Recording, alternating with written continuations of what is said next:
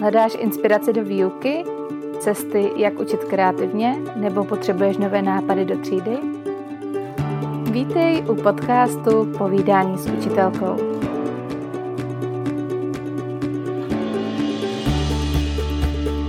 Ahoj, jmenuji se Lucie Senker a jak už název napovídá, tak jsem učitelkou na prvním stupni základní školy a zakladatelkou projektu Učit a žít. Já tě vítám u druhé epizody našeho podcastu Povídání s učitelkou. A proč říkám našeho? Protože tady nejsem sama. A rozhodla jsem se, že podcast bude mít formu rozhovoru, protože si myslím, že to bude pro vás i pro nás zajímavější a proto bych vám ráda představila mého podcastového parťáka a manžela v jedné osobě, Daniela. Vítej. Ahoj, Lucko. Ahoj. Dnešní podcast bude o mých začátcích a mém vlastním učitelském příběhu. Tak jo, Lucko, tak eh, jaké byly tvoje začátky tedy? No, já jsem po střední škole, jak už tak bývá, a člověk se rozhoduje, kam jít na vysokou. A roz, měla dva směry, jeden byl pedagogický a druhý byl teda úplně jiný. A položila jsem si vlastně dvě takové otázky, co by mě nejvíce asi bavilo. A odpověď byla práce s dětmi. A druhý ten směr byl, co by mě jako trošku zajímalo, a to byl obor právo, na který teda později taky došlo, ale, ale ten uh, vstup do pedagogického světa byl vlastně hned po střední škole, kdy jsem nastoupila uh, na pedagogickou fakultu Univerzity Karlovy v Praze. A předtím teda, než, než se dostaneme na vysokou školu, tak měla si už nějakou zkušenost s dětmi? Já jsem byla uh, vedoucí na táborech, dět, vedla jsem děti a taky jsem dělala uh, různé semináře pro vodní záchranou službu jako lektorka pro mladého vodního záchranáře, takže to zkušenost tam byla, ale neměla jsem střední pedagogickou školu, to ne. Už si učila během, během studia, nebo si začala až po škole, nebo jsi měla ještě nějaké pauzy mezi tím?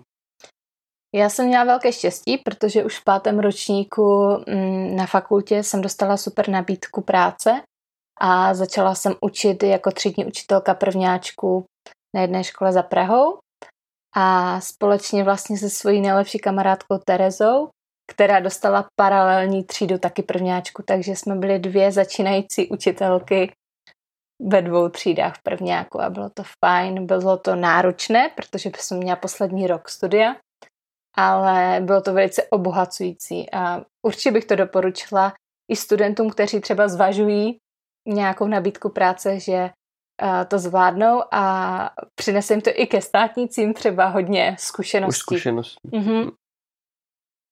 A uh, jak je to vlastně vůbec ten, ten přechod do té reality, uh, jak, co by si doporučila, nebo jaká jsi měla zkušenost vůbec? Já bych řekla, že fakulta naučí toho strašně hodně, ale je i spoustu toho, co ne, vlastně nenaučí a co se člověk musí trošičku naučit tak sám uh, za pochodu. A je fajn, když má uh, škola zavádějícího učitele. To bych řekla, že je velká přednost. A ne všechny školy to teda nabízejí. My naštěstí měli uh, skvělou zavádějící učitelku, Ditu Nastoupilovou, a ta nás teda provedla eh, prvními roky naší, eh, naší práce, naší praxe. A musím, si ří, musím říct, že to byl velký jako přínos, protože nejen, že nám uh, řekla, jak to ve škole chodí, na co se máme zaměřit, uh, na administrativní část třeba té práce, ale hlavně byla uh, velkou podporou u nás ve třídě. Hodně nás navštěvovala, hodně nám radila a myslím si, že to je velký, velké plus. A toto je běžná věc, zavádějící učitel na všech školách, nebo má to nějaké, nebo tohle je jako výsada nějakých škol, které jako to takhle udělají pro ty začínající učitele? Ne všechny školy mají zavádějící učitele, co vím z praxe, já se už při prohovoru zeptala, jestli eh, dostaneme zavádějícího učitele, protože jsem byla dost neskušená samozřejmě. A my jsme měli to štěstí, jak už jsem říkala, že jsme to zavádějící učitelku měli, ale eh, výsada každé školy to není. Eh, na mnohých školách zavádějící učitel nej, není a je to velká škoda, protože ta pomoc je fakt velká a ten začínající učitel ji prostě potřebuje. Takže eh, pokud si můžete vybrat, tak určitě školu i se zavádějícím učitelem. A pokud teda nějaká paní učitelka nebo pan učitel nastupuje na novou školu, tak co bys mu tak poradila? Když se na to i zpětně díváš ze své zkušenosti, jako co si myslíš, že jsou ty základní, dejme tomu pravidla, nebo na co by se měli zeptat, na co by se měli připravit? Určitě by neměli uh, vše nechávat na přípravný týden, protože uh, my jsme to naštěstí s tou mojí kamarádkou Terezou neponechali náhodě a už jsme se začali připravovat o prázdninách, protože jsme samozřejmě byli mladé, uh, nadšené učitelky a, a jsme, doufám teda, ale, ale určitě si myslím, že by se měl zeptat, jaké učebnice dostane, z jakých učebnice děti budou učit, jestli si je může sám třeba vybrat a jestli si může zvolit i metody, jakými bude učit. A jenom v čem je lepší ta možnost toho vybrat si učebnice, podle kterých bys chtěla učit? V čem je to lepší? Nebo je v tom rozdíl? No, rozdíl určitě ano, protože každému samozřejmě vyhovuje něco jiného. A uh, já jsem se setkala s dvojím způsobem. Uh, se školou, která měla učebnice nastavené tak, že jsme si nemohli vybrat a měli jsme jenom jednoho nakladatelství. Ale tam byl problém v tom, že každá škola má svůj školní vzdělávací program a ten nevždy s těmi učebnicemi koresponduje. Takže pokud ten začínající učitel to vlastně neví a narazí v průběhu roku, tak může být dost zaskočený uh, najednou, že mu učebnice nepokračuje tak, jak by měl, měla podle školního vzdělávacího programu a musí najednou získávat jiné materiály pro tu třídu. Takže určitě by si měl uh, projít učebnice, měl by si projít školní vzdělávací program a trošičku se zamyslet a naplánovat celý ten školní rok. Neříkám do podrobna, ale tak hlavní body aspoň toho roku. Jestli mu všechno tak jako sedí. Což je určitě výhoda, když už učíš první třídu už po třetí, tak vlastně už máš ty materiály připravené a proto začínající učitel je to něco, co si musí sami připravit a trošku si to asi navázat na ten svůj styl té výuky. Já si myslím, že začínající učitel právě sem tam někdy narazí na to, že není zvyklý si eh, tu výuku dobře zorganizovat a když pak narazí v průběhu roku na něco takového, tak ho to strašně zaskočí.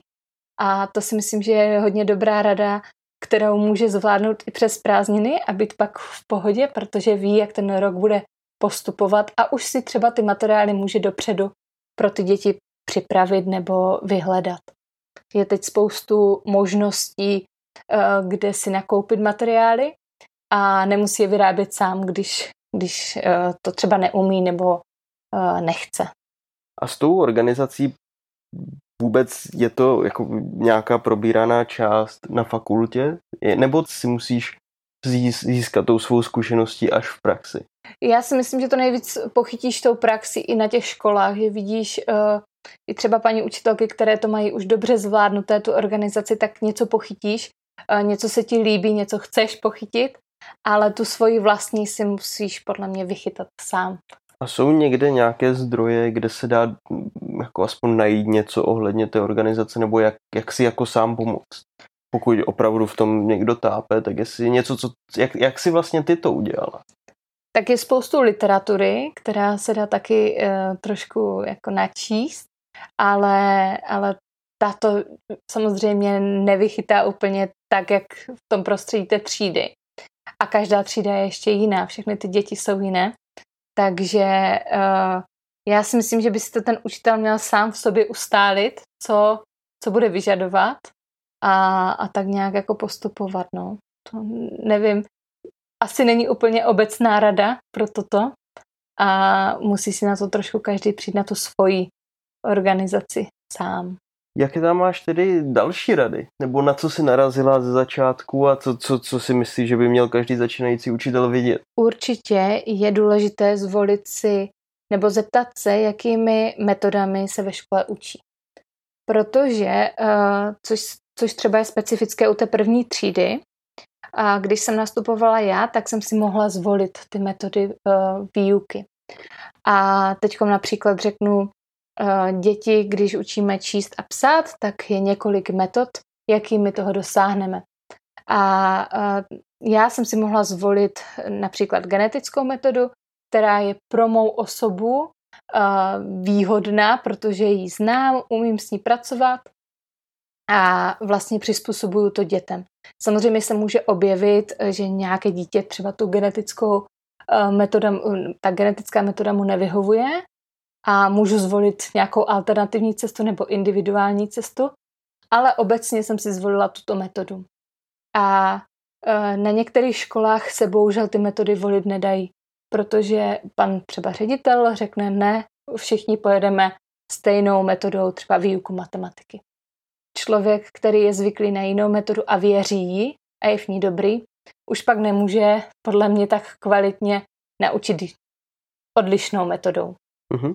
Jednotlivé metody, jestli budou v budoucnu témata e, pro další podcasty a pro další díly, kde, kde si budeme povídat asi o konkrétních metodách do různých předmětů. Já si myslím, že témata ohledně metod uh, výuky by byly hodně přínosné pro spoustu učitelů a už se na to těším a doufám, že tady nás navštíví i nějací odborníci přímo na, na metody uh, výuky daných předmětů. Pár větách teda říct, které jsou ty základní věci, které ti začínající učitelé by si teda měli eh, zjistit dopředu, nebo co by jako měli vědět a na co by se měli zeptat a jak vlastně začít ty první dny? První radou je určitě navázat uh, kontakt se zavádějícím učitelem, který, nám, uh, který nás provede celou tou školou.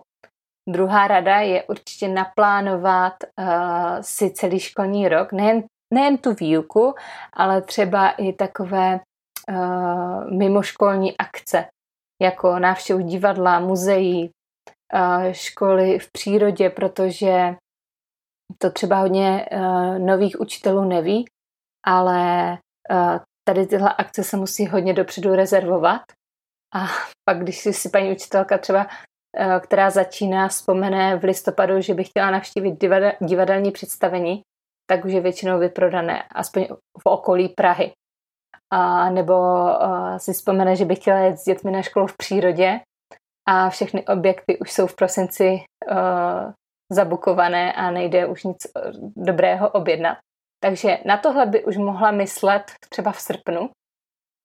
Taky by neměla teda nechávat všechno na přípravný týden, protože mnoho lidí si myslí, že za ten týden to všechno zvládne, ale v tom přípravném týdnu je spoustu porad, různých bezpečnostních školení, různých jiných školení, teambuildingových akcí a pak už moc nezbývá čas třeba na přípravu třídy nebo přípravu administrativy pro ten další školní rok.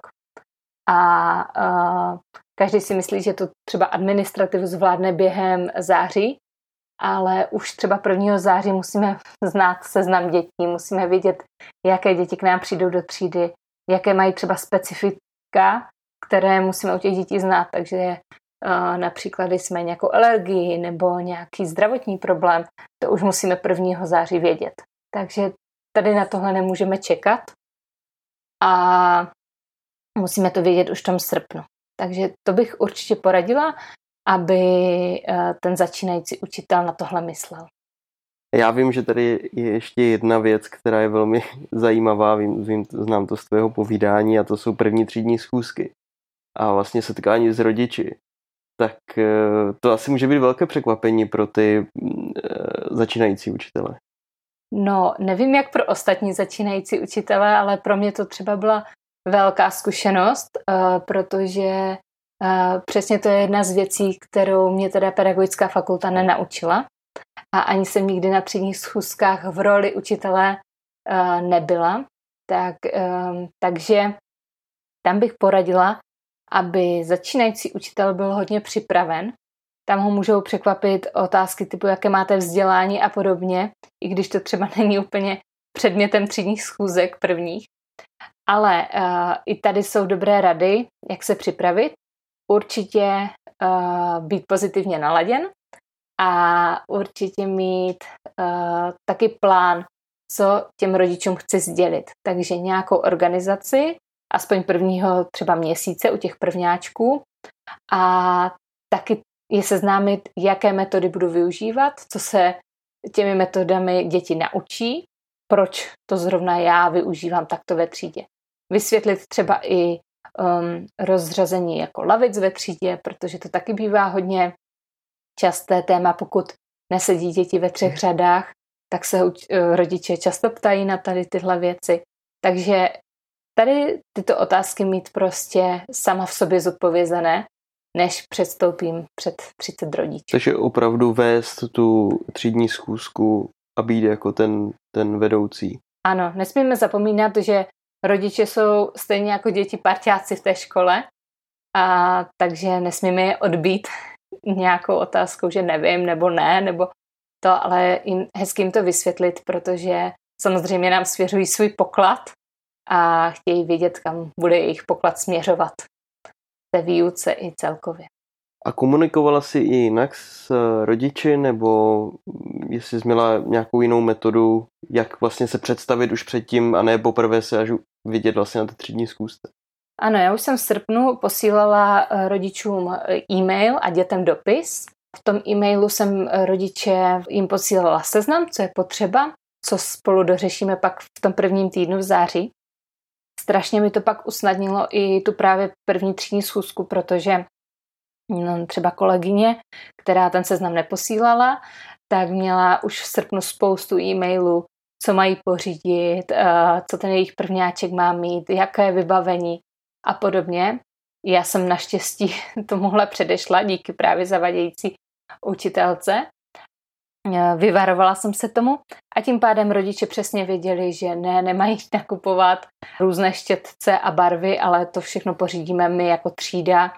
Byli takový trošku jako uklidnění, s tou důvěrou šli na tu první třídní schůzku, že už věděli, co se po nich vlastně chce. Pro tebe jako nového učitele, jak dlouho ti trvalo, než si vlastně jako tu třídu zpracovala, jak dlouho trvá zhruba, než ta třída začne šlapat tak, jak si ty představuješ? Hmm. Já si myslím, že takové první tři měsíce až půl rok ty děti uh, samozřejmě přijdou z různých školek, z různých rodin, z různých institucí jiných třeba.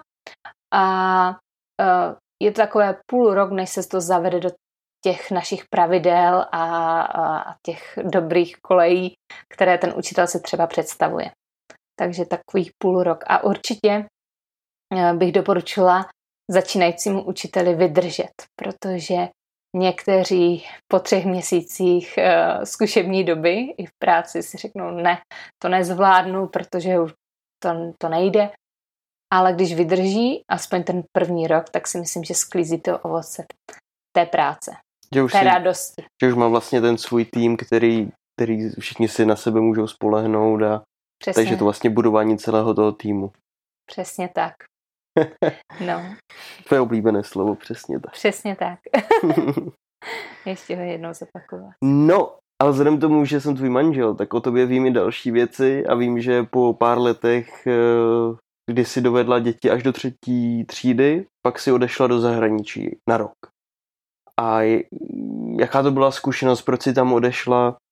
Já po těch třech letech jsem se rozhodla odjet do Anglie, do Londýna a byla to taková, jsem si říkala, moje poslední zkušenost, kdy jsem mladá a e, v úvozovkách ještě e, můžu vyjet někam sama a nazbírat zkušenosti. Ale nechtěla jsem se vzdát toho učení právě, protože mě to strašně bavilo ty tři roky. Takže e, jsem hledala nějakou alternativu, kde bych mohla to moje povolání pokračovat v něm. Našla jsem Českou školu bez hranic v Londýně. To byla taková moje další trošičku odbočka, ale ne od toho učení úplně. A když, když jsme u těch hrad, tak bych to určitě doporučila každému studentovi nebo začínajícímu učiteli někam vyjede, a nebo Myslíš do zahraničí? My, myslím do zahraničí, a nebo pokud nikam nevyjede, tak aspoň ať navštěvuje školy ve svém okolí, protože, nebo v jiném městě, protože každá ta praxe nebo každý ten náhled do toho školního světa je prostě přínosný. Dobře. A jaká byla teda ta zkušenost té anglické škole v Londýně? Jak se tam vlastně, co tam byli za kolegové, jak vůbec ten, ten jak to funguje, ta škola? Ta škola je už poměrně velká. je tam, nebo bylo tam v tom čase přes 200 dětí a není to teda škola takové, jako si představíme v Česku, že by děti chodili každý den od pondělí do pátku, ale je to sobotní škola, takže děti navštěvují přes týden normální uh, anglickou školu a v sobotu jdou do české školy, kde se učí pouze češtinu a české reálie a historii. Uh, já jsem byla v druhé třídě s panem učitelem Adamem a ještě asistentkama. Bylo úžasné učit 32 uh, kteří se česky naučit chtějí, ale složité samozřejmě bylo mm, ta úroveň jejich jazykových schopností. Tak eh, to byla taková výzva pro mě a pro učitele si myslím obecně. Takže tě dalo asi nějakou novou zkušenost a možná jiný nadhled nad to učení, že si vlastně to, co už se naučila, jak si trošku musela změnit? Musela jsem mít úplně kompletně jiný přístup eh, k výuce češtiny, eh, než prvňáčku nebo druháčku v Česku, protože samozřejmě nedá se srovnat uh, mateřský jazyk jako první a u, u těchto dětí to bohužel mnohdy ani mateřský jazyk nebyl.